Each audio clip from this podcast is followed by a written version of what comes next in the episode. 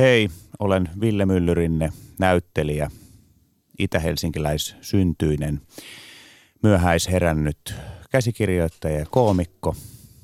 Sellainen oli elämäni ensimmäinen näytös. Mielenkiinnolla odotan seuraavaa. Tämä on Ali Show. Oliko liian pitkä? Yle Puheessa. Kesäarkki aamuisin. Kello 9-10.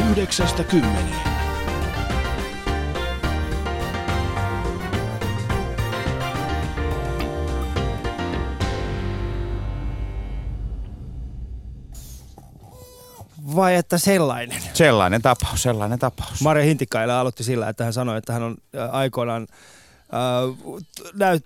nähnyt toimittaja. Näyttelijän. Niin. Mutta ei sitten enää sen jälkeen. Siis hän on toimittajauransa alussa nähnyt semmoisen, siis se on lähtenyt sillä periaatteessa liikkeelle, että hän on nähnyt Timo Jutilan alasti. No niin, niin kai kaikki meistä, niin. Jotka viihdealalla ovat toimineet. No niin, kyllä. Terveisiä Timolle. Jutin pippeliä ollaan nähty, mutta kiva kun olet täällä mukassa tänä aamuna. Siis komiikkaa. Siitä tullaan puhumaan tänään Ville Myllyrinteen kanssa. Ja te voitte käydä katsomassa meidän kuva Yle Puheen Facebookissa ja Instagramissa kohtapuolin. Ja teemana on siis semmoinenkin hieno juttu. Ajankohtainen, että kaikki hauskuus ei vaan tuu Ruotsista. Se on sillä tavalla. Niin, Björn Borg saa vähän turpaan tänne. Näin on.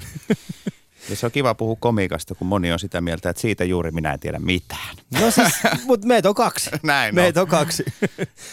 Sä voit arvatakaan, kuinka monta kertaa Shoutboxiin on tullut, että Ali on Suomen tylsin koomikko. Joo, siihen nähden, että miten vähän meillä on koomikoita ja miten vähän meillä komiikkaa tehdään, niin se on jännä, että meillä on asiantuntijoita ihan kohtuuton määrä.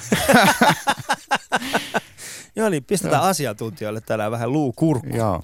Mutta kuten sanoin, Facebookissa ja Instagramissa Yle Puheen omilla tileillä voit nähdä tänään meidän kuvan.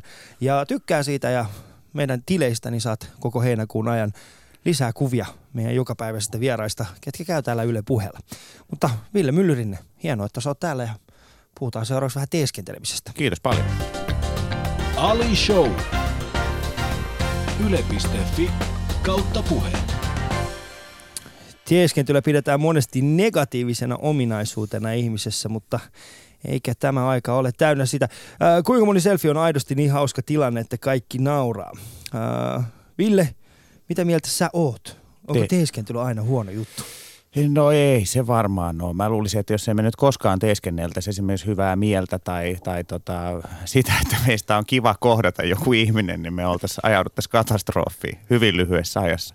Kyllä mä sanon, että kyllä mä oon teeskennellyt ilahtunutta useammin, kuin ollut todella ilahtunut jonkun ihmisen tapaamisesta. No, kiitos Ville. ei mitään, ole hyvä. Kiitos. Nyt tää selittää tämän aamuisen pienen tiukan tilanteen, missä mä oon se, että Ville ei nyt ole ihan oma itsensä. Joo, mä luulen, että aika monella on toi sama tilanne, mutta nämä on tällaisia, jos tähän yritäisi vastata jotenkin, niin kyllähän sitten usein se, mikä teeskennelle aloitetaan, niin se aidoksi muuttuu. Mutta mikä on teeskentelemisen ja näyttelemisen ero? Teeskennellessäni olen itseni ja väitän olevani jos jonkunlaisessa toisessa ajatus- tai tunnetilassa ja näytellessä väitän olevani toinen ihminen.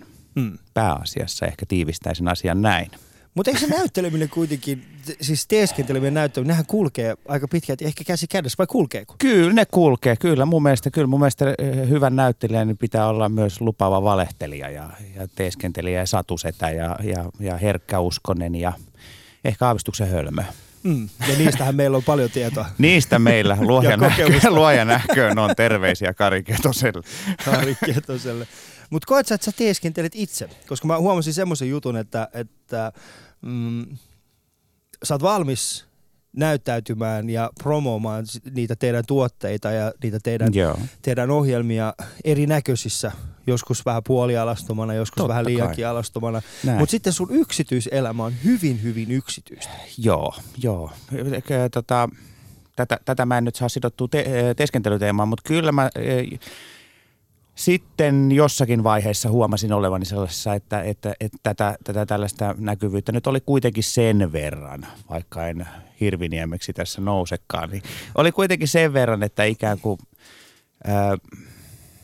oli jonkun verran lehdissä ja noin, ja sitten tietysti, että ihmiset huomaa ja tulee puhumaan, niin tulee semmoinen, en tiedä ajattelen asiasta tällä hetkellä niin, että mä halusin niin kuin jonkun osan itsestäni pitää itselläni. Mm. Ja sen takia en ole ihan hirveästi. Tämä, musta monet ihmiset ihan hyvästä syystä niin kuin miettii sitä usein ja pohtii, että minkä takia, niin kuin, miksi aina tulee joku esiintyjä, joka sanoo, että minä en puhu perheestäni tai minä en puhu yksityiselämästäni. Sitten jotenkin ajattelee, että no mikä juttu toi on. Mm. Niin se on joku semmoinen asia, että varmaan joittekin niin kuin vielä rajusti minua tunnetumpia ihmisten niin kuin motiivina on suojella läheisiä siltä julkisuudelta, mutta eihän mun läheisiä nyt kukaan rupea paparatsaamaan. Hyvä luoja, en mä sentään mielisairas ole. Mutta se on sellainen asia, minkä mä haluan pitää itselläni ja musta on kiva, että se ei ole julkista ja se on, niin kuin, se on mun yksityisyyttäni. Ja pidetään siitä hyvin. Mä oon itse samaa mieltä sun kanssa. Mulla on, mä puhun jonkin verran totta kai siitä, että mulla on vaimo, mulla on lapsia. Mutta harvemmin sanon yhtään nimiä. Ja kun joku haluaa, välillä tulee, esimerkiksi nyt tuli tällainen sisustuslehti halusi tähän jutun, että minkälaisessa paikassa mä asun. Hyvin arvostettu sisustuslehti, mutta mulla vaan tuli semmoinen fiilis, että mä en halua avata mun kotia kenellekään. Eikä miksi pitäisi. Niin. Se on erikoinen ajatus. Mutta vaikka hänellä oli mielenkiintoinen, hän on käynyt meillä, hän on nähnyt, että meillä on hienosti sisustettu talo. Ja hän halusi sanoa, että nimenomaan haluaisin tehdä siitä, että miten sä oot sisustanut, tässä on vähän erilaiset kulttuurit kohtaan. Mä ajattelin, että en halua. Niin. Nyt kun sä noin puhut, niin mäkin haluaisin nähdä valokuvat. Et sikäli tää on tuskallista, mä myönnän, koska mäkin haluaisin, että jos tästä olisi jotain ideoita. Mm. Koska se teeskenteleminen mulle itse henkilökohtaisesti, itse mainitsit, että sä oot teeskennellyt useammin ilahtunutta, kun tapaat jonkun toisen ihmisen. Ja sen mä pystyn allekirjoittamaan täysin. Ja uskon, että esimerkiksi työpaikoilla hyvin moni teeskentelee joka päivä. Eiköhän tää näytelmä on joka aamu. Monessa paikassa ihanaa olla. Täällä lomien jälkeen se on vielä uskomattomaa. Niin, morjesta Erkki, oliko sulla hyvä loma ja sitten samaan aikaan päässä on semmoinen Jope Ruonan sumainen. Kyllä, ja moni toimitusjohtaja antaa potkuja tai sanoo potkuja antaessa, että koskee meihin molempiin ihan yhtä paljon. Suhun ehkä kuitenkin vähän enemmän. Suhun ehkä vähän enemmän. Nyt mennään syvälle. Oikein hyvää kesän alkua vaan kaikille, jotka on juuri jäänyt lomille. Tiedätte, millä aloittaa sitten elokuussa, kun palaatte takaisin. Näin. Mutta tässä ajassa, missä me eletään, niin mä uskon, että siis se teeskenteleminen ja kaikki tämä, siis tällainen, ettei pystytä olemaan aito oma itsemme. Ja, niin se tulee ehkä siitä yhteiskunnallisesta paineesta jonkin verran, että sun pitää olla tietynlainen, sun pitää täyttää tietyt kriteerit. Mutta koet sä silti, että jotain aitoa voitaisiin vielä saavuttaa ihmisinä? Kyllä, mä luulen, ja sitä paitsi me livetään tässä kohta teeskentelystä muodollisuuteen. Olen tarkka termeistä, niin kysyit aitoudesta, oliko näin? Mm. Mun mielestä mä suhtaudun aika kriittisesti siis kaikennäköiseen aitouskeskusteluun. Musta ensinnäkin sitä käytetään aika käsikassarana tänä päivänä ja sitten hirveän harva vaivautuu oikein pohtimaan sitä, että mitä se itse kunkin kohdalla se aitous on. Että kyllä mun mielestä niin kuin sanotaan aika uskomattomia asioita niin kuin aitouden nimissä, että tällainen minä olen, vai niin? No pitäisiköhän vähän kehittyä sitten, että se onkin mun seuraava kysymys. Ainakin mä itse olen semmoinen, että jos mun nyt oikein pitäisi niin kuin sängyllä maata ja ajatella, että mikä minussa on aitoa, niin kyllä niin kuin aika pieneksi jää se, niin kuin se repun pohja. Mm. Ja mikä se sitten on se aito, niin en tiedä. Ja samahan meillä kaikilla on. Mä luulen, että jokainen meistä etsii itseään. Erinomainen tapa nähdä tuota asiaa, koska itse henkilökohtaisesti koen, että se menee, että se aitous on nimenomaan sitä, että jatkuvasti kehittyy tiettyyn suuntaan. Ja nimenomaan niin, että kehittyy siihen suuntaan, mitä itse haluaa, eikä niin, että mitä joku muu haluaa. Joo. Kutakuinkin näin. Ja sitten se vielä vaihtuu kaikellisessa koko ajan. Ettei se tässäkin mielessä aitous on musta aika liukuva käsite. Se on. Mä kehityn johonkin suuntaan ja sitten mä huomaan, että mä oon väärässä, mä johonkin toiseen suuntaan. Jos nyt vähemmän vai enemmän aito kuin aikaisemmin. Mutta onko se takin kääntämistä? Niin, no mikä sitten on ja mikä varmaan riippuu vähän asiasta. Mm. Niin se liittyy. Mehän mentiin heti syvällisiin keskusteliin. Tämä on juuri oikein. Kerta, kun me ollaan varmaan puhuttu näin syvällisiä. Tässä vaiheessa se keskustelu komiikasta on. Kuulijoilla alkaa pikkuhiljaa hämärtää, että mitä tapahtuu. Tämä onkin kotilääkäri. Tämä on kotilääkäri käynti. Erittäin halpa tällä terapiaistunto kahden täysin tunarin joukossa. Tämä päättyy. Tunnin aikana me saadaan kaikki depressio. maaninen vaihe päättyy, joten ei hätä. Mutta puhutaan sketseistä ja puhutaan siitä, että mihin suuntaan ehkä Suomessa ollaan menossa. Viime vuonna mä tein... Paljon koomikoiden kanssa keskusteltiin. Meillä oli 40 jaksoa viime vuonna, jotka pystyy kuuntelemaan Yle Areenassa. Ali Show viime kesältä. Silloin et päässyt mukaan, mutta tänä vuonna olet täällä. Joo. Kiitos siitä. Ja tänä vuonna oli myöskin Jope Ruonansuu. Ja Jope niin. Mainio mies. Mainio mies. Jope ehkä niin kuin sanoi, että suomalainen niin kuin huumori ei juurikaan muuttunut vuosien varrella, vaan ehkä se tapa, millä me ollaan tehty sitä, niin se on jollain tavalla muuttunut. Ootko itse huomannut samaa? Mun mielestä suomalainen huumori on elänyt ja kasvanut tuossa. On siellä niin kuin semmoinen iso... Ikään kuin mainstream-huumori on varmaan just näin, niin kuin Jope sanoi. Ja nyt mun mielestä ihan tässä niin kuin viimeisen 5 vuoden aikana on tapahtunut se iso murros. Se tavallaan yllätti vähän mutki. Että mäkin ala ole jo, kun mä oon 92-vuotias, niin ala ole jo. Että mäkään aina niin kuin huomaa kaikkia niin kuin, paitsi sitten jälkikäteen. Ikään kuin se, että totta kai stand-up on enää uusi asia Suomessa siinä mielessä, mutta se, miten valtavan isoksi se kasvoi ja miten, mikä niin kuin netin vaikutus, se netti stand-up-videoiden. Kyllä mä olin niitä nähnyt ja näin, mutta mä en ehkä ihan tajunnut sitä, että se on jo mennyt niin kuin ikään kuin aikaisesti jo heittämällä TV:n ohi. Ja sitten suomalainen TV-sketsivihde, niin se on ollut, ja se musta se on jopa mennyt vähän niin kuin, se on muuttunut vielä asteen traditionaalisemmaksi kuin se, mitä se oli vielä 10 vuotta sitten. Että nyt on no vaikkapa lyhyen piipahduksenikin perusteella, niin kuin Putoushan on jossain määrin niin kuin paljon traditionaalisempi ohjelma kuin vaikka Pulkkinen oli, joka oli 15 vuotta sitten. Että me ollaan niin kuin tämmöinen massaviihteen uusi tuleminen. Sä oot tuossa mainitsit Putouksesta, mä huomasin, että sä jossain vaiheessa sanoit myöskin Putouksesta semmoisen, että se keskittyy enemmän sen ympärillä olevaan huomioon kuin sisältöön. No joskus siinä oli kieltämättä tämmöinenkin tunne. Ikään kuin se niinku... Se henkilökultti, mikä sinne syntyi ja sitten se ohjelman paikan ja sen, niin aina mä en niin kuin tiedä, että oliko se kaikki huomioon niin kuin ihan siitä sen ohjelman niin kuin sisällöstä lähtöisin vai siitä ikään kuin siitä pöhinästä sen ympärillä. Mutta eikö sulla ensimmäistä kertaa, kun niin kuin Suomessa tehtiin tämmöinen jenkkiläinen formaatti, jossa keskityttiin hyvin vahvasti siihen tekijöihin ja siihen, että mitä kaikkea ne tekijät pystyy saamaan aikaiseksi versus se, että se ohjelma on sulla. Kiistämättähän se on Suomen katsotuin viihdeformaatti kautta aikojen ja se on hauska, viihdyttävä ja koko perheen juttu. Mutta kyllähän siinä keskityttiin hyvin vahvasti siihen niinku tuotteistamiseen ja siihen henkilöitymiseen. Ja just Aku Hirviniemi, Jaakko Saariluoma. Ja mulla on semmoinen olo, että tämän kaltaiselle jutulle oli niinku, tai tämän kaltaiselle niinku henkilöiden löytymiselle oli vaan yksinkertaisesti olemassa ihan jumalaton tilaus. Et mä en oikein, ja tää on semmoinen, jota mä ehkä vähän ajoin takaa, että mun mielestä tää kävi kaikkialla. Meille tuli niinku Cheek ja meille tuli Sami Hedberg. Että ikään kuin kaikkiin tuommoisiin sektoreihin haluttiin se sellainen, että niin kuin kaivattiin tämmöisiä isoja staroja, eikä vaan pelkkää, niin kuin, tai miten se nyt sanoisi pelkkää, mutta ettei vaan ikään kuin sisältö pelkästään, vaan haluttiin se koko paketti.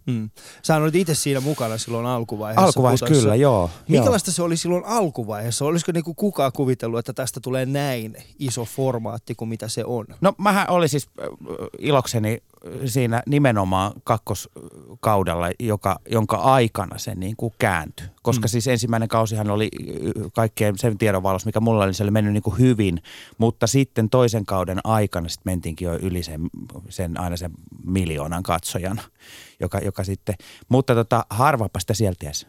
Sitten kun se tapahtui, niin se tapahtui. Ja mä olin tosiaan, kun mä en ollut edes siellä ensimmäisellä kaudella, niin mä olin vielä enemmän puulla päähän lyöty siis koko siitä kuviosta, mutta... Hyvä näin. Koska sehän on vaikea. Mä siis tiedän tiedän muutaman näyttelijän, joka siellä on mukana, ja mä tiedän, siis sehän on valtava henkinen juttu. No, erityisesti niin kuin viime kausi oli valtava henkinen ponnistus monille. Niin esimerkiksi mä juttelin Jaakko Saariluoman kanssa monta kertaa. Pari kertaa otin keikalla ja sitten seuraavan päivänä hänen pitää olla kuvauspaikalla. Niin kyllähän se näkyy siinä ihmisessäkin, että se ei ole mikään ihan vaan, että siellä oikeasti niin kuin... Se formaatti perustuu nimenomaan siihen, että nostetaan nämä ihmiset, tehdään näistä staroja ja sitten se on valtava se paine. suoriutua siinä ja päivänä. Jaskallakin oli sentään se, että Jaskakin, joka on jo eläkkeellä, niin sai onnea vaan sinne Vierumäelle tai missä lienetkään, niin Facebookista päättelen tämmöisiä.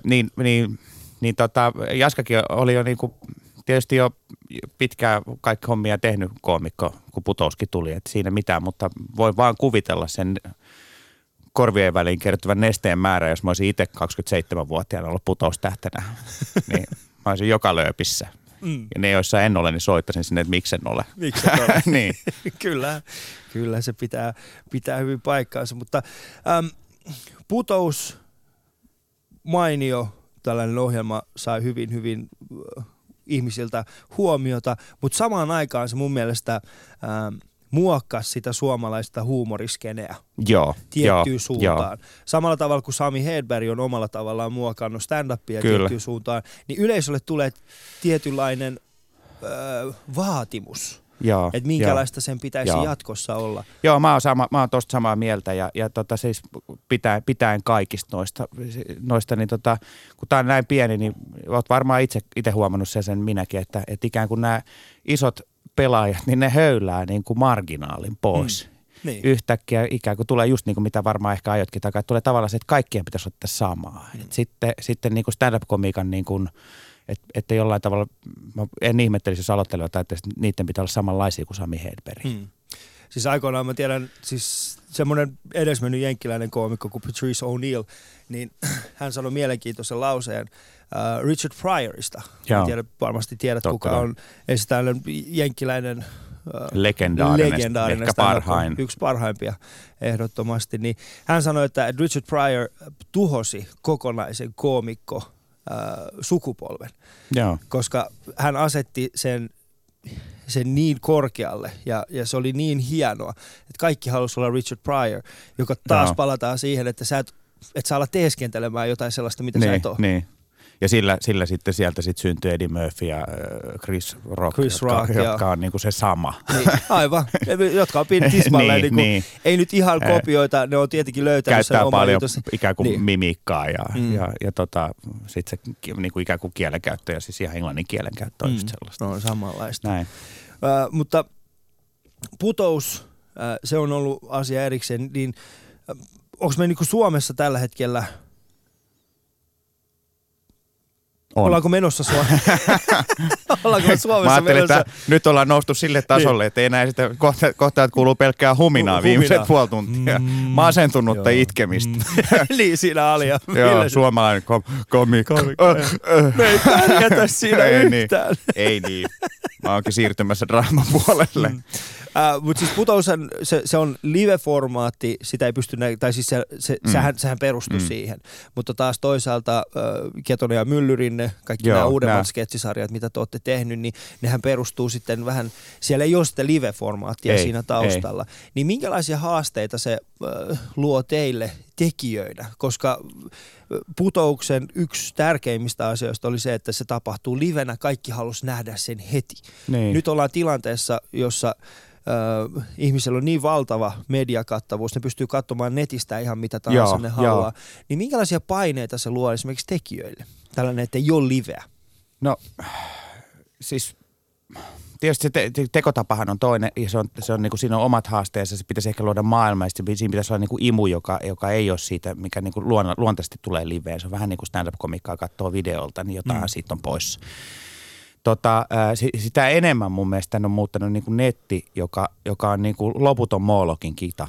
Et ennen, ja tämä on semmoinen, että me sentään saatiin Karinkin kanssa tehdä sitä meidän sketsiviidettä silloin niin kuin suht kivalla menestyksellä niin, että se tuli sitten aina joskus ja ihmiset ajattelee, että näin se kuuluukin mennä. Mutta niin kuin nykymaailmassa meidän pitäisi tuutata joka 4. päivä uutta videoa. Ja itse asiassa on se ohjelma, että tämä on semmoinen, että musta se tuntuu, että se niin kuin se sketsiviihteen jano on niin suuri, että enää se on niin kuin perinteinen TV-ohjelma formaattinen sketsiviihde voi olla kyllä tosi vaikeaa. Sitten se maailman luominen onkin jo, koska siihen tarvii aina tietyn määrän aikaa, että vaikka vaikka se olisi vain 15 minuuttia, mutta tämä on tämmöinen maailma, missä on tämmöisiä ihmisiä, sitten tästä on hauska syntyy.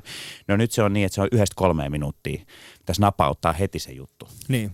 Enää ihmiset ei jaksa katsoa semmoisia, niin kuin Spedellä oli aikoinaan näitä niin, tosi pitkiä niin, 7–8 minuutin niin, rautakauppasketsejä. Mä oon tietenkin sortunut siihen itsekin ja niin. Kiitos kaikesta siitä palautteesta, jonka olette internetistä laittaneet, niin on huomioitu. On huomioitu. Mutta ollaan täällä Ville Myllyrinteen kanssa ja meidän kuva on tällä hetkellä Facebookissa ja Instagramissa. Käykää katsomassa sitä sieltä ja kuten olen aikaisemminkin sanonut, niin tykätkää Yle Puheen ja Instagramista ja Facebookista, sillä Yle Puheella käy yllättävän paljon mielenkiintoisia ihmisiä. Siis ei yllättävän paljon, mutta siis täällä käy tosi paljon yllättäviä ihmisiä ja mielenkiintoisia ihmisiä. Heidän kuvat päästä näkemään vain ja ainoastaan Yle Puheen sivuilla. Jakakaa sitä myöskin kavereille ja muistakaa, Yle Puheen iltapäivässä on minun kesä tai mun kesä kampanja, eli twiitatkaa hashtagillä mun kesä kuvia ja muistoja ja hyviä ja huonoja asioita kesästänne ja hashtagillä mun kesä, niin pääsette kisaan mukaan, jossa voi voittaa hienoja Yle Puheen juttuja. Näin. Kuuntelet Yle Puheen Ali Showta. Osallistu keskusteluun yle.fi/puhe. Mä juttelin joskus, tuossa muutama vuosi sitten juttelin Ismo Leikolan kanssa yhtenä iltana, kun me käytiin katsomassa Ismon kanssa tällainen aloittelevia stand-up-koomikoiden ilta. Ja kuten Ismo itsekin. Niin kuten Ismo itsekin. Me oltiin itse asiassa silloin kokeilemassa uusia juttuja. Ja Ismo sanoi mulle tällaisen jutun, että tajut sä, Ali, jos me aloitettaisiin nyt. Me ei pärjättäisi. Joo. Millainen fiilis sulla itselläsi on, kun sä katsot esimerkiksi, nythän on... Mulla oli tommoinen fiilis jo silloin, kun mä aloitin, ja itse asiassa siitä päivästä lähtien ollut siitä joka päivä. Niin, mutta nythän on paljon, siis kuten sanoit, niin nettihän on luonut valtavan. Meillä on siis tällaisia hauskoja tubettajia ja semmoisia ihmisiä, jotka tekee jekkuja, semmoisia ihmisiä, jotka tekee ihan niinku sketsejä. Biisejä. Justimus on hyvä esimerkki tästä. Joo. Ihan käsittämättä. Nekin oli itse asiassa viime vuonna mun vieraana. Ja sekin lähetys on kuunneltavissa Yle Areenassa. Niin, millainen fiilis sulla nyt on?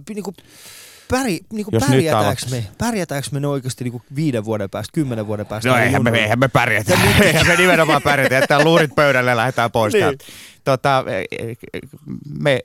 Meitä suojelee se, että me mennään niin kuin me mennään meidän sukupolven kanssa. Siihen mä todella, ja tää liittyy esimerkiksi vaikka siihen, että kun aina usein kiitos kanssaihmisten käyn keskustelua siitä, että mikä on niin kuin paras sketsisarja ikinä.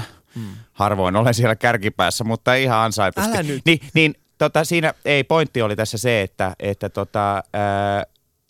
käytännössä aina jokainen ihminen valitsee sen sarjan, jolloin itse oli sen ikäinen, että on se sketsisarja tarvitsi. Se on siinä jossain murrosiän taitteessa. Melkein kaikki valitsee poikkeuksetta sen, ja koska se on ihmisen niin kuin oma nostalgia. Niin samalla tavalla se suojelee meitä, että me tullaan aina kertoa, me kerrotaan vitsejä just tästä, että miten me ollaan pudottu. Ja itse asiassa meitä löytyy aina se sektori samanlaisia ihmisiä. Ja se on se meidän porukka. Sitten se, että pystyykö olemaan sitten sellainen, että pääsee siihen seuraavankin sukupolvekin, niin kuin vaikka nyt stand-up-koomikoista kuin George Carlin, joka on 70-vuotiaana mun mielestä niin kuin rajumpi vielä sehän kuin 20-vuotiaana. Niin sitten se olisi makeeta, jos ei tarvitsisi olla niin hukassa, että kertoilee niin kuin lankapuhelinvitsejä.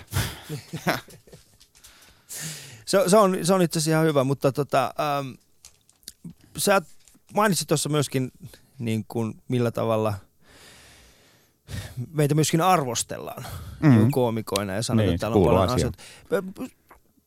Arvostellaanko huumoria sun mielestä rankemmin kuin esimerkiksi muita kulttuureja tai muita kulttuurin osia? No ainakin se on suomalaisille tärkeämpi, että aika vähän näkyy sitä hashtagia siitä opera-arvostelemisesta tuolla Facebookissa ja Twitterissä, vaikka mä tietysti seuraakin aktiivisesti näitä hate-maileja koskien operaa, mutta mä uskoisin, että näin niin kuin... Niin sieltä ei tule ihan samanlaista. Mutta kyllä huumori on siis, se on ollut alusta lähtien aika jännä. Siis kauniisti sanoen, niin TV:stä voi tulla miten paska draamasarja vaan, ja se ei juuri suomalaisia hetkauta. Mutta niin kun sieltä tulee niin tittelillä sketsisarja, niin se käydään kyllä niin emotionaalisesti hyvin voimakkaasti läpi, minkälainen se oli. Ja se on jännä, ja se on hyvä. Niin munkin mielestä se on hyvä, koska se samalla mä näen sen niin, että huumori on vähän semmoista, missä niin kuin sketsejä tai stand-upia, niin kuka tahansa joka on tuossa kadulla, niin hänellä on semmoinen ajatus päässä, että hei, mäkin voisin tehdä tuon. Ja totta kai hän pystyy tekemään sen, mä en millään tavalla kiellä sitä, että kuka tahansa pystyy tulemaan lavalle ja olemaan hauska, mutta se, että pystytkö olemaan pidempään hauskaa kuin sen yhden hetken, niin se on se, mikä erottaa todelliset ammattilaiset niistä, jotka vasta aloittaa. Joo, ja tekemään se joka kerta ja löytämään se aina uuden kulman ja näin. Kyllä näin. Et sitä vaan ei, se ei ole taas kovinkaan se helppo puoli siinä, mutta samaan aikaan mä oon itse hyvin huojentunut siitä, kun mä saan palautetta, niin koen, että mä teen kuitenkin jotain sellaista, mitä ihmiset seuraa. Joo. Ja musta se on, ja joku siinä huumorissa, että se niinku... On niinku helpompi katsoa just tosiaan, mitä tuossa puhuttiinkin, että on helpompi katsoa jotain draamaa ja ajatella, että no okei, tämä ei ollut mun juttu, mutta mä en niinku vielä tuomitse. Että se on varmaan jollekin muille tehty juttu. Mutta huumori aiheuttaa aina sen, niinku se, että ihan paska. Niin. että miksi me täytyy niin voimakkaasti samaistua siihen, että sitä me ei niinku voida jättää, ikään kuin, että se ei jätä meitä rauhaan. Eikö mä ymmärtänyt tätä? Mikä tässä oli? Ei tää ole hyvä. Sanokaa kaikki muutkin, että tää ei ollut hyvä. Joo. Nyt me ollaan taas, voidaan pidää toisiamme kädestä ja huojua. Mä voin sanoa, että Ketonen ja Myllyrinne teissä, teillä on tämä yksi sketsi, missä te olette siinä. Sä oot menossa ostamaan Pinkissä mailaa. Joo, pinkiponkia. Joo. Ja sitten se päättyy siihen, että sä lyöt sitä lasta. Joo. Niin onhan se, siis mä oon, aina kun mulla on semmoinen fiilis, okei, tää ei nyt tullut sillä tavalla. Ne, jotka eivät ole nähneet, että sä ostit pingismailasta, sä löit sitä lasta. Story of my life. Story of your life. Siis, okei, mä selitän tämän, että Shoutboxissa mennään ihan täysin hulluksi, niin siis sä esität isää, joka menee poikansa kanssa ostamaan pingistarpeita ja saat sitä mieltä, että pingis, mutta sitten siellä on myyjä vastassa, joka pakottaa sinut ostamaan sitten nyrkkeilyvälineet ja just sitten näin. Hän sanoo sulle, että kokeile näitä nyrkkeilykamoja. Lyö kunnolla. Ja lyö kunnolla. Ja sitten sä lyöt kunnolla ja sitten sä et vaan osta niitä kamoja. Kyllä. Mutta sehän on semmoista huumoria, mistä moni saattaa jopa olla silleen, että toi on ihan huonoa, ei noin saa tehdä. Joo, kyllä. Kyllä näin on. Me ei sitä niin kuin kirjoittaessa koskaan sen enempää ajateltu. En usko, että Karikaan sitä miettii, että jos voi puhua ihan täysin niin kuin Karin puolesta, mutta mä oon huomannut sen niin kuin nyt jälkikäteen, että usein aiheet, mitä on käsitelty siellä ja mitä mä oon myöhemminkin, niin ne on niin kuin sisäisiä ja ulkoisia auktoriteetteja. Ne on erinäköisiä, niin kuin, siis niin kuin ulkoisilla tarkoitan niin kuin poliisia, opettajia, pappeja, lääkäreitä, kaikkea mahdollista, missä me ollaan niin kuin auktoriteetteja. Sitten sisäisiä on niin kuin lähinnä tämmöiset pelot ja epävarmuudet ja kuinka joku ihminen voi sitten myyjän vaatimuksesta lyödä lastaan. Siis ihan vaan sen takia, että on niin kuin ei pysty ajattelemaan omilla aivoillaan vaan näin. Niin. Näin me ollaan käsitelty ja sitten ne ihmiset, jotka on sitten kauhean voimakkaasti sitoutuneet näihin auktoriteetteihin, niin ne on sitten niistä loukkaantunut. Muuthan ymmärtää. Muut tunnistaa sen sosiaalisen paineen, mistä se huumori tulee siinä. Tulee se, että jokainen on ollut siinä tilanteessa, että en mä nyt haluaisi tehdä tätä, mutta mua niinku painostetaan. Ja se voi olla tosi pieni. Se yhtäkkiä voi olla autokauppias, kun käytät autokauppaan sisään, joka sanoo, että no et sä tommosta ota, mutta kun mä haluaisin tän. Joo, mutta et sä ota sitä. Okei. Niin. Ja että miksi näin, niin näistä me sitten rakenneltiin niitä juttuja välillä. Niin, siihen perustuu myöskin mainonta. Niin, kyllä. Että ne, jotka juo Pepsiä, saa enemmän rakkautta. Niin, enemmän. Näin on. Pepsiä. Puhutaan seuraavaksi hieman huumorin rajoista Ville Myllyrinteen kanssa ja kiva, kun sä oot meidän kanssa tänä aamuna. Ali Show. Yle.fi/puhe. Miten te aloititte aikoinaan Ketosen ja Myllyrinteen? No me oltiin niinku hyvin voimakkaasti niinku kohtaamassa semmoinen vuosikymmeniä kestävä työttömyys. Ja sitten alettiin keskustelemaan, niinku törmättiin sattumalta joissa. Ja sitten alettiin suunnittelemaan yhtä sun toista Karin kanssa. Ja sitten itse asiassa ensimmäisenä oli tarkoitus tehdä näytelmä. Mutta oivallettiin, ettei tää tuu johtaa meitä rahaa ja kuuluisuuteen. Sitten päätettiin tehdä sketsisarja. Niin. Ja sitten jo heti 3-4 vuotta myöhemmin se kuvattiin. Heti 3-4 vuotta juuri. Nämä on aika pitkäjänteisiä nämä asiat, mitä pitäisi tehdä. Mullakin on tällä hetkellä varmaan pöydällä semmoisia juttuja, mistä me ollaan juteltu 3 vuotta sitten. Niin. Ja nyt ne on sillä, että hei, nyt nämä toteutetaan. Niin. No tänä päivänä me olisi varmaan läiskitty ne nettiin, mutta silloin vielä millä ISDL-modeemia aikakaudella, niin olisi tullut ladattua niitä videoita kohtuullisen jämäkästi. Semmoisella aatteella. Siellä olisi mennyt kaikki rahat periaatteessa siihen datasiirtoon eikä mihinkään muu. Mutta mitä sä itse suhtaudut tähän niin sosiaalisen median? Musiikkipuolellahan se on vaikuttanut hyvin vahvasti siihen alaan, mutta meillähän se toimii semmoisena markkinointikanavana. Joo. Kyllä se toimii niin kauan kuin on siis sellainen, joka haluaa tehdä niitä livekeikkoja. Mm. Mutta sitten varmaan kaikilla muilla se, mullahan se on kans ihan, ei mulla ole mitään ongelmaa sen kanssa, mutta mä ymmärrän semmoisia ihmisiä, jotka yrittäisi saada niinku leipänsä siitä niin vaikeatahan se on. Mm. Että koko ajan toi pienenee toi TV-tuotanto ja muu Suomessa. Vaikkakin nyt kai se on kääntymässä vähän parempaan suuntaan. Niin mä ainakin toivon, että noit niinku TV-puolen ihmiset ymmärtäisi sen, että me enää, että se kenttä on vaan muuttunut niin paljon. Niin. Eli joku Justimus, jolla on muistaakseni 2,500,000 seuraajaa YouTubessa, kun ne julkaisee jotain, niin 2,500 ihmistä saa sekunnissa viestin, josta suurin osa käy katsomassa sitä 3 minuutin pätkää, mitä ne jätkät on tehnyt 4-5 päivää. Mm. Yhdellä kameralla, 2 kameralla, hyvin, hyvin pienellä tuotannolla, mutta silti se jälki on nähtävissä periaatteessa heti. Näin. Että semmoisia me tarvitaan vaan yhä enemmän. Tarvitaan. Ja sitten just tässä jo moneen kertaan niin kuin mainitut, niin musta se on ihan mahtavaa ton netin, että just nimenomaan esimerkiksi stand-up, niin kuin suomalaiset stand-up-koomit varmaan samassa nyt tietysti kaikkialla muuallakin on, mutta että enää ei tarvii niin kuin nöyristellä TV-kanavan niin kuin aulassa. Ei todellakaan. Että sieltä päästään, että nämä tämän päivän tähdet, niin ne ei enää tarvii ikään kuin sitä mandaattia niin kuin joltain valtakunnalliselta kanavalta niin kuin pärjätäkseen. Päinvastoin niitä ei oikeastaan, itse asiassa niitä näkyy niin kuin valitettavan vähän. Niin, siis me tehdään tällä hetkellä, siis toi Ville Tolvanen oli täällä mun vieraana myöskin, hän mainitsi tästä samasta asiasta ja hän on tehnyt myöskin hyvin paljon tässä mediakentässä töitä ja hän mainitsi siinä lähetyksessäkin niin, että näiden suurten mediataloiden on vaan ymmärrettävä se, että enää ei ole väliä, että onko sulla TV-studio vai ei. Koska jos joku yritys, jolla on vaan tarpeeksi monta kävijää niiden nettisivuilla, jos he päättää tehdä jonkun ohjelman niiden nettisivuille, niin se nettisivu, se ohjelma saa enemmän katsojia kuin mitä sun live-lähetys saattaa saada. Kyllä. Se on vaan niin kuin ymmärrettävä. Mutta ketä esimerkiksi tällaisia uusia tyyppejä seuraa tällä hetkellä itse? Onko sulla? Stand-up noita. Tai siis niinku huumoripuolella tällaisia tyyppejä, jotka tekee itse. No mä aika vähän sieltä etin. Mä tos, niinku mun valtaosa siis netin tonkimisesta menee semmoiseen niinku, kun meillä on aika paljon näkemättä siis täällä semmoisia varsinkin kokeellisia TV-sarjoja siihen huumoripuolelta. Et mä oon niinku, mä oon oikeastaan niinku kuluttanut aikani enemmänkin niinku etsimällä niitä.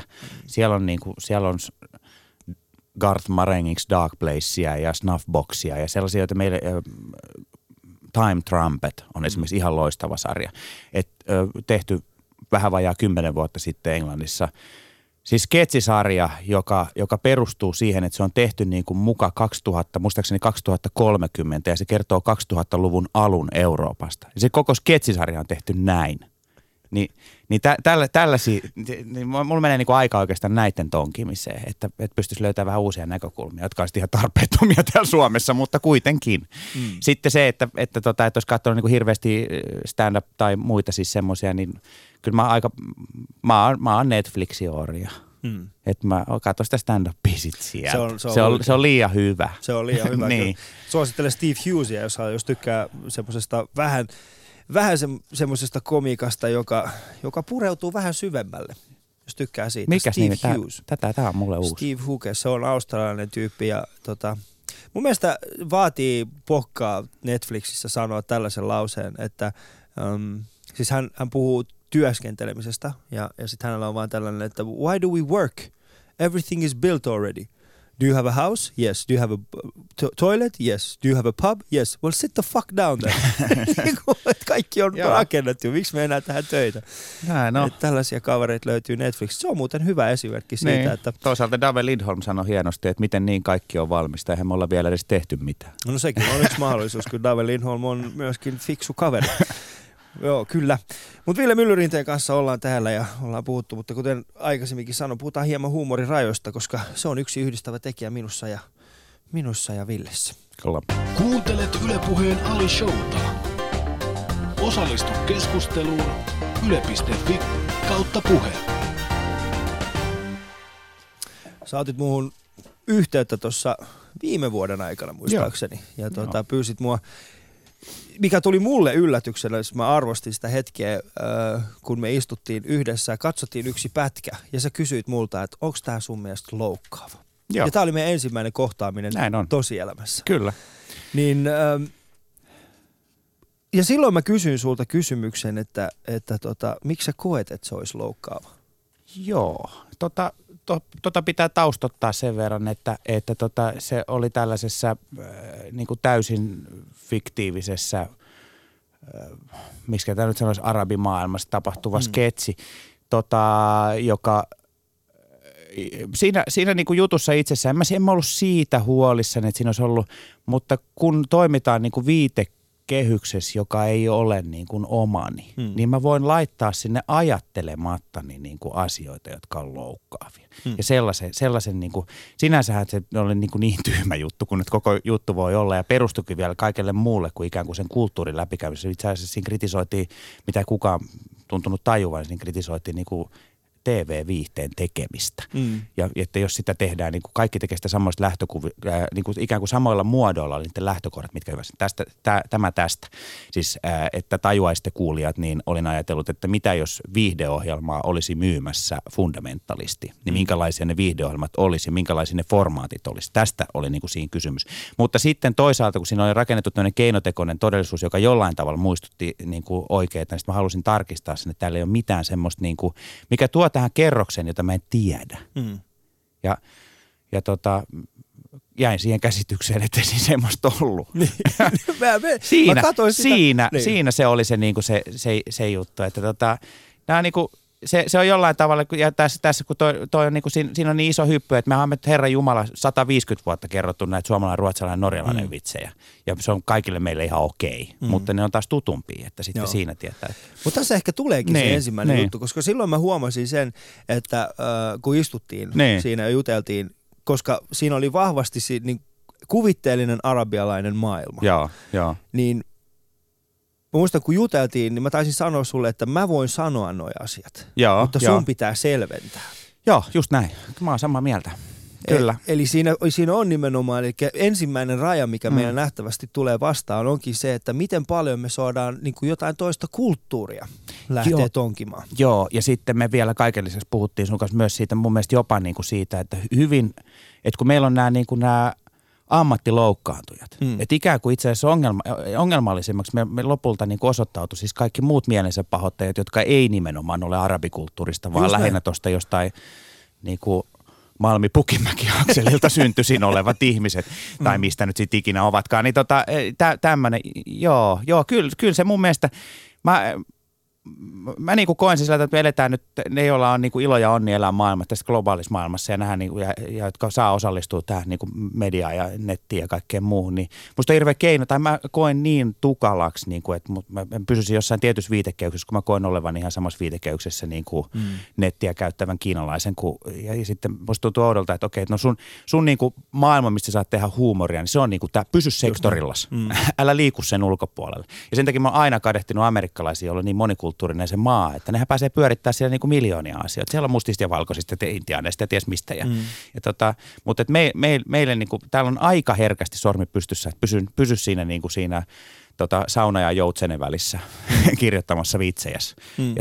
Ja se alkoi tuntua siltä, että itse asiassa musta se tuntui siltä, että vähän semmoisia meidän niinku sketsiviihteen niinku miljööt olikin. Ja sitä voisi vähän jo alkaa avaamaan. Että meillä on niin kuin erilainen kokonaisuus. Me seurataan uutisesti muualta erilaisia juttuja, mutta me ei tehdä koskaan niistä niin kuin mitään huumoria. Tai ne ei itse asiassa näy edes oikein meidän draamasarjoiskaan. Joo, koska siis tämä ammattiloukkaantujien ryhmittymä, se on mun mielestä alkanut, se alkaa mua ottaa jo päälle. Joo, me edetään, minun mielestä me edetään niin kuin sellaista uuskonservatiivista aikaa. Niin. Nyt on tullut sellainen, että jossain vaiheessa oli vähän niin kuin relampi meininki, mutta että hippiaate valjuuntui. Nyt ollaan taas 50-luvulla. Niin, eikö se ole vähän semmoinen fiilis, että hyvin niin kuin konservatiivista, hyvin ehkä keskusta kokoomuslaista näin asiat ovat ja ne eivät saa muuttua. Joo, ja niin kuin nuorempikin posse on tämmöistä. Niin. Se on ollut musta yllättävää, että mitä mitä tapahtui punkille? Niin, mitä tapahtui punkille? Se jäi meidän niinku setien huoleksi. Niin, koska mä toivon, että mun lapset, kun ne on jotain 16-17, mä toivon, että heillä olisi jotain sellaista musiikkia, jonka kautta he kapinois meitä vastaan. Joo. Jotain semmoista kulttuuria, jotain sellaista, koska ei niillä tule olemaan, niistä tulee ihan tylsiä semmoisia niinku iPad-hulluja, jotka vaan on jatkuvasti siellä niinku... Nee, sormiensa vankina. Nee, kyllä. Ja jotka katsoo 2 sekuntia, mitä sitten se on poikki. Jotka katsoo vaan 2 sekuntia, niin se niinku, en kestä, en käsitä. Ja ammattiloukkaantujista vaan sen verran, että... Mutta taas toisaalta mä oon itse miettinyt sitä, että meidän pitää myöskin ymmärtää se, että kun me tehdään huumoria, niin me ollaan hovinarreja. Niin. Ja nämä ammattiloukkaantujat, niin... Ne edustaa taas sitä kuningasta. Mm. Se on totta. Ja aikoinaan hovinaarin piti tietää rajansa, koska kuningas saattoi tappaa hänet. Mutta mä uskon, että tällä hetkellä meidän sananvapaus perustuu nimenomaan siihen, että miten rohkeasti minä ja sinä pystytään, tai sinä ja minä pystytään loukkaamaan näitä. Ja miten vahvasti ne pystyy pistämään takas meille. Ja voi pojat, kyllähän me on yritetty. Kyllä me ollaan yritetty. Mutta kyllä se on aina, tiedätkö, se pieni hetki yön pimeillä tunteilla, kun sä luet sen yhden twiitin, mikä on hävinnyt sun feedille. Ja sit vaan tuli tekemään mieli laittaa peukku suuhun ja itkeä itseään uneen. Näin. Kyllä. Näin se on. Mut kuinka se on samalla se ainoa twiitti, joka siellä on. Mutta... Kun lähdetään tekemään niinku huumoria ja muuta, niin kuinka rohkea sun mielestä pitää olla? No mun mielestä pitää tehdä semmoista huumoria, mikä naurattaa itseä. Sitten sen rohkeustaso määrittyy sitä kautta. Tai mä ajattelin sen sillä tavalla, että jos huumorintaju on sellaista, että sinne niinku se löytää niinku jotenkin eväänsä ja energiansa jostain, niin ei se niinku tieten tahtoen tarvitse olla musta mitenkään rajua. Se on niin persoonakohtainen kysymys, että jollekin ihmiselle niinku mulla niin on välillä aina tarve vähän tuuletella jotain juttuja, mutta ei tietysti koko ajan, eikä kaikissa aiheissa. Ja ei se ole musta se ole pakollista. Ja sitten mä esimerkiksi itse usein niinku juttelee ja näin, niin monella on sellainen käsitys, että jotenkin, että mä olisin itse esimerkiksi kiinnostunut vaan niin jotenkin rajummasta huomasta. Mä oon kiinnostunut kaiken näköisistä. Mä tykkään niinku ihan sellainen niinku kukkaistyttö, mä viihdyn sielläkin sitten. Et ei, se, jotkut on, joo, tässä tuli mainittua näitä tämmöisiä Oscarlineita ja muita, mutta kyllä mä tykkään niinku ihan Steve Martineista ja muista, että ihan semmoista, niinku, että vähän samalla tavalla ne omatkin jutut rakentuu, että välillä näin ja välillä noin. Joo, mun mielestä siis sehän tuleekin siitä, että on vaan valtava skaala, jonka sisällä, josta itse tykkää, niin sitten pystyy vähän niin kuin vaihtelemaan. Mullakin vaihtelee aina kauden mukaan siitä, että onko mulla vähän synkempi fiilis, tykkääkö mä kuunnella sitten vähän rankempaa Bill Hicksia tai Lenny Brucea, vai haluanko mä oikeasti kuulla jotain. Mutta se, että jotenkin tieten tahtoen nyt alkaisi jotain juttua tekemään silleen, että tämä varmaan jotenkin, tässä on jotain rankkaa, niin sitä mä en ole kyllä tehnyt koskaan. Kyllä mä oon ihan vaan tehnyt niitä sillä tavalla, että ne, mitkä mua on naurattanut, niin on naurattanut ja sitten jälkikäteen on tullut mielensä pahoittain, jos on tullut. Mutta niitä vartenhan me tätä tehdään. Onhan meillä nyt ollut niinku 10-15 vuotta sitten oli tämä... Tämmöinen, joka teurasti eläimiä luomutyylillä, eli nyrkeillä ja potkien. Niin jo tästäkin kerkesi jotkut loukkaan, mikä on musta niinku, jos vähän niinku surrealistista, että oliko nyt näin. Ja sitten mä nyt, että niinku kaksi niinku nullia tekee studiossa tällaisia vitsejä, ja sen jälkeen siitä niinku pahoitetaan mieleen, niin mä en kyllä, mun on vähän vaikea niinku enää, mä en enää ulotu siihen todellisuuteen. Mutta ehkä me ollaan Suomessa kuitenkin hyvässä tilanteessa niin, että humoristeja ei ole vielä laitettu tilille siitä, mitä ne sanoo. Ei vielä. Ehkä tämän liian syvälliseksi kääntyneen Yle Puheen keskustelun jälkeen on. Koska Jenkeissähän se on ihan käsittämätöntä. Me järjestettiin yhdet enkkukieliset festivaalit täällä ja muistan, kun juteltiin näistä samoista aiheista siellä niiden jenkkikoomikoiden kanssa, niin nehän hämmästeli sitä, että miten vapaat kädet meillä loppujen lopuksi Suomessa on. Miten paljon me voidaan puhua asioista ja sanoa juttuja ilman, että kukaan tulee ja sanoo sulle, että hei, sä et enää ikinä tee tällä alalla duunia. Joo, näin on. Olisi kiinnostavaa nähdä, että miten, sitten taas toisaalta, että sit siellä se marginaali on niin myös hienoa, että tämmöinen Liisa Lampanelli-tyylinen koomikko pärjäisikö semmoinen Suomessa. Siis, koska puhutaan mielensä pahoittamisesta. Niin. Anitta Ahonen on Suomen Liisa Lampanelli. Jos teillä on mahdollisuus käydä katsomassa Anitta Ahosta, se on... No niin, loistavaa. En tiedä. Siis hän on mun yksi lempikoomikoita kautta aikojen. Mutta Ville Myllyrinne on siis minun vieraani tänään täällä ja meidän kuva löytyy Yle Puheen Facebookissa ja Instagramissa. Käykää siellä peukuttomassa ja tykkäämässä. Jakakaa sitä myöskin kavereille. Ja muistakaa Yle Puheen iltapäivässä mun kesäkilpailu Twitterissä. Hashtagillä mun kesä voitte voittaa kaiken näköisiä juttuja. Kuuntelet Yle Puheen Ali Showta. Osallistu keskusteluun yle.fi/puhe. Mulla oli eilen vieraana siis täällä Maria Hintikka ja Maria halusi kysyä sulta tällaisen kysymyksen. No niin. Että puhelinnumero. Kyllä. Et saa. Mitä vastaat, kun tuttava haluaa sinut juontamaan työkaveri Erkin 50-vuotisjuhlia? Tosi mielellään tulisi, mutta siinä on just saamarikeikkaa. Onko? Se on täydellinen vastaus. Ei vaan pääse. Niin, se on. Siis ei vaan pääse. Ei kato. Ja sitten sanoo, että mikä aika tahansa käy, niin sitten sanotaan, että ei kun siinä on kaksi. Niin. Toinen on, se on Turussa. Se on hyvä.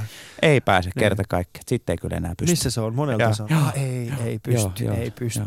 Se on vähän huono. Mutta mulla on huomenna vieraana Jannika B. Ja eli tämä naislaulaja, niin, tai laulajatar, miten sitä nyt sanotaan. Niin haluaisitko kysyä häneltä jotain? No, ootapas vähän, pitääpä oikein miettiä, että missä elämäntilanteessa niin naistaiteilija on mielestään... Minun täytyy muotoilla tätä uudestaan. Minulla on tässä ajatus takana. Mä haen tässä takaa nimittäin semmoista, että kun me puhutaan tästä taiteilijoiden ja komikoiden ja kaikkea epävarmuudesta, niin mitä pitää niin kuin tapahtua, että taiteilija kokee olevansa turvassa? Tuli vaikea kysymys, mutta miettikö? Niin. Erinomainen kysymys. Mitä pitäisi tapahtua, että taiteilija tuntisi olevansa turvalliseksi? Vau, wow, mullekin tuli semmoista niin kuin noussut karvat pystyyn. Siinähän sitä mietit sitten. Niin, siinä vastaus on se. Et sä olekaan mikään ihan pelkkä narri. Kyllä sä oot ihan syvällinen henkilö. Heittää Yle Puheen kahvimukin seinään ja poistuu täältä. Mitä tommosia kyselyä? En ainakaan nyt ole. Hyvin, hyvin epävarma tilanne. Siis te olette tehnyt Karin kanssa pitkää töitä. Minkälaista se muuten on tehdä noin tiivistä työtä jonkun toisen kanssa niin kuin pitkään, sietää paineita ja...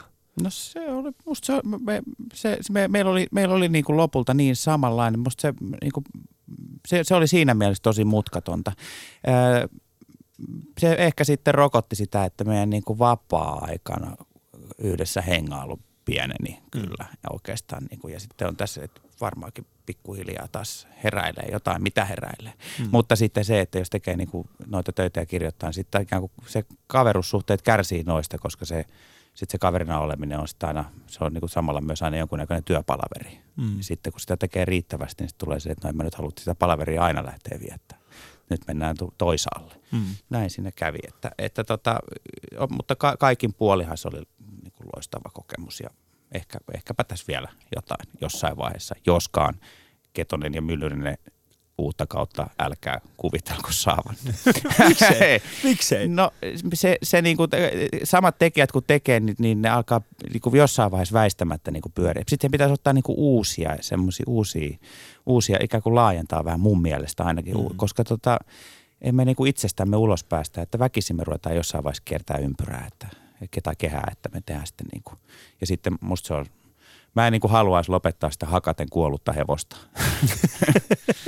eteenpäin, joka se tietysti oli jo alusta, mutta näin. Niin semmoinen, että se oli niin kuin, se oli sen mittainen juttu ja se oli sellainen, että pitäisi tehdä jotain ihan muuta. Että vaikka sitten tehtäisikin ihan yhdessä, niin sitten pitäisi olla jo ihan muodoltaankin toisenlainen.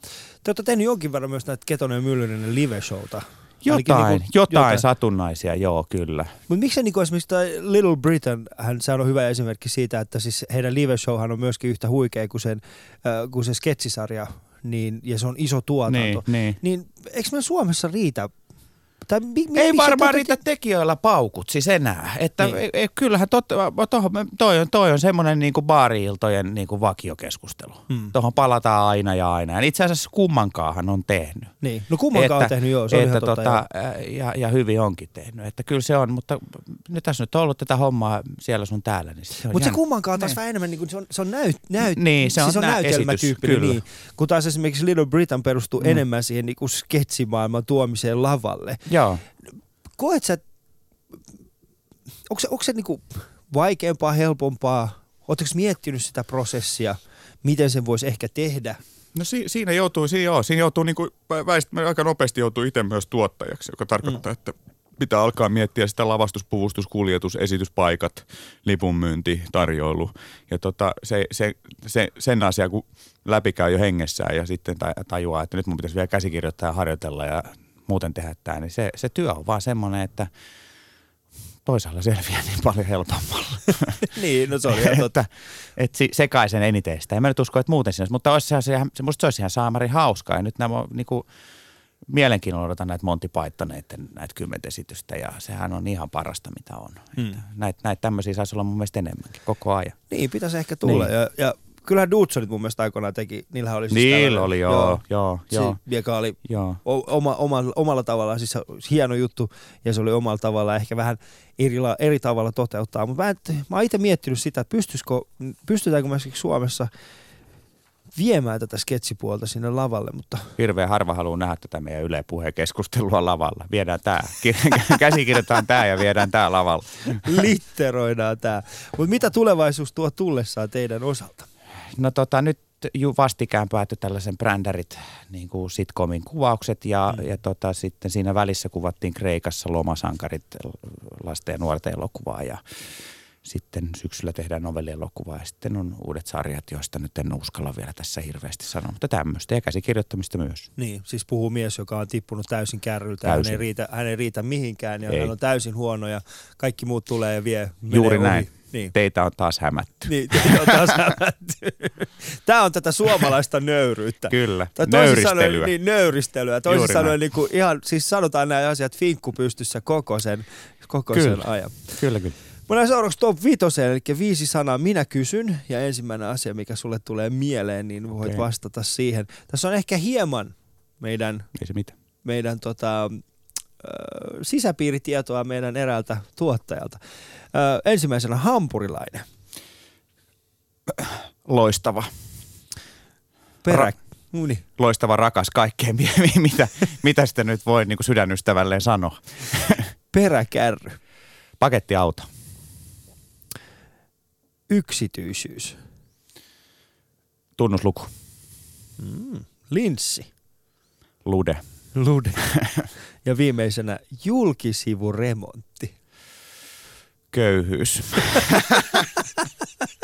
Ei kuulemma ollut kovinkaan helppo tämä. Ei. Vuoden oli lankut seinässä. Yhden kesän kokonaan. Ja siis kokonaisuudessaan siis vuoden. 365 päivää täydellisessä pimeydessä. Tosiaan erittäin kova hellekesä, toisin kuin nyt. Niin kun tuli sisään, niin sai syntyttää kynttilät. Kyllä, se on kirjaimesti totta. Siis täydelliseen pimeyteen.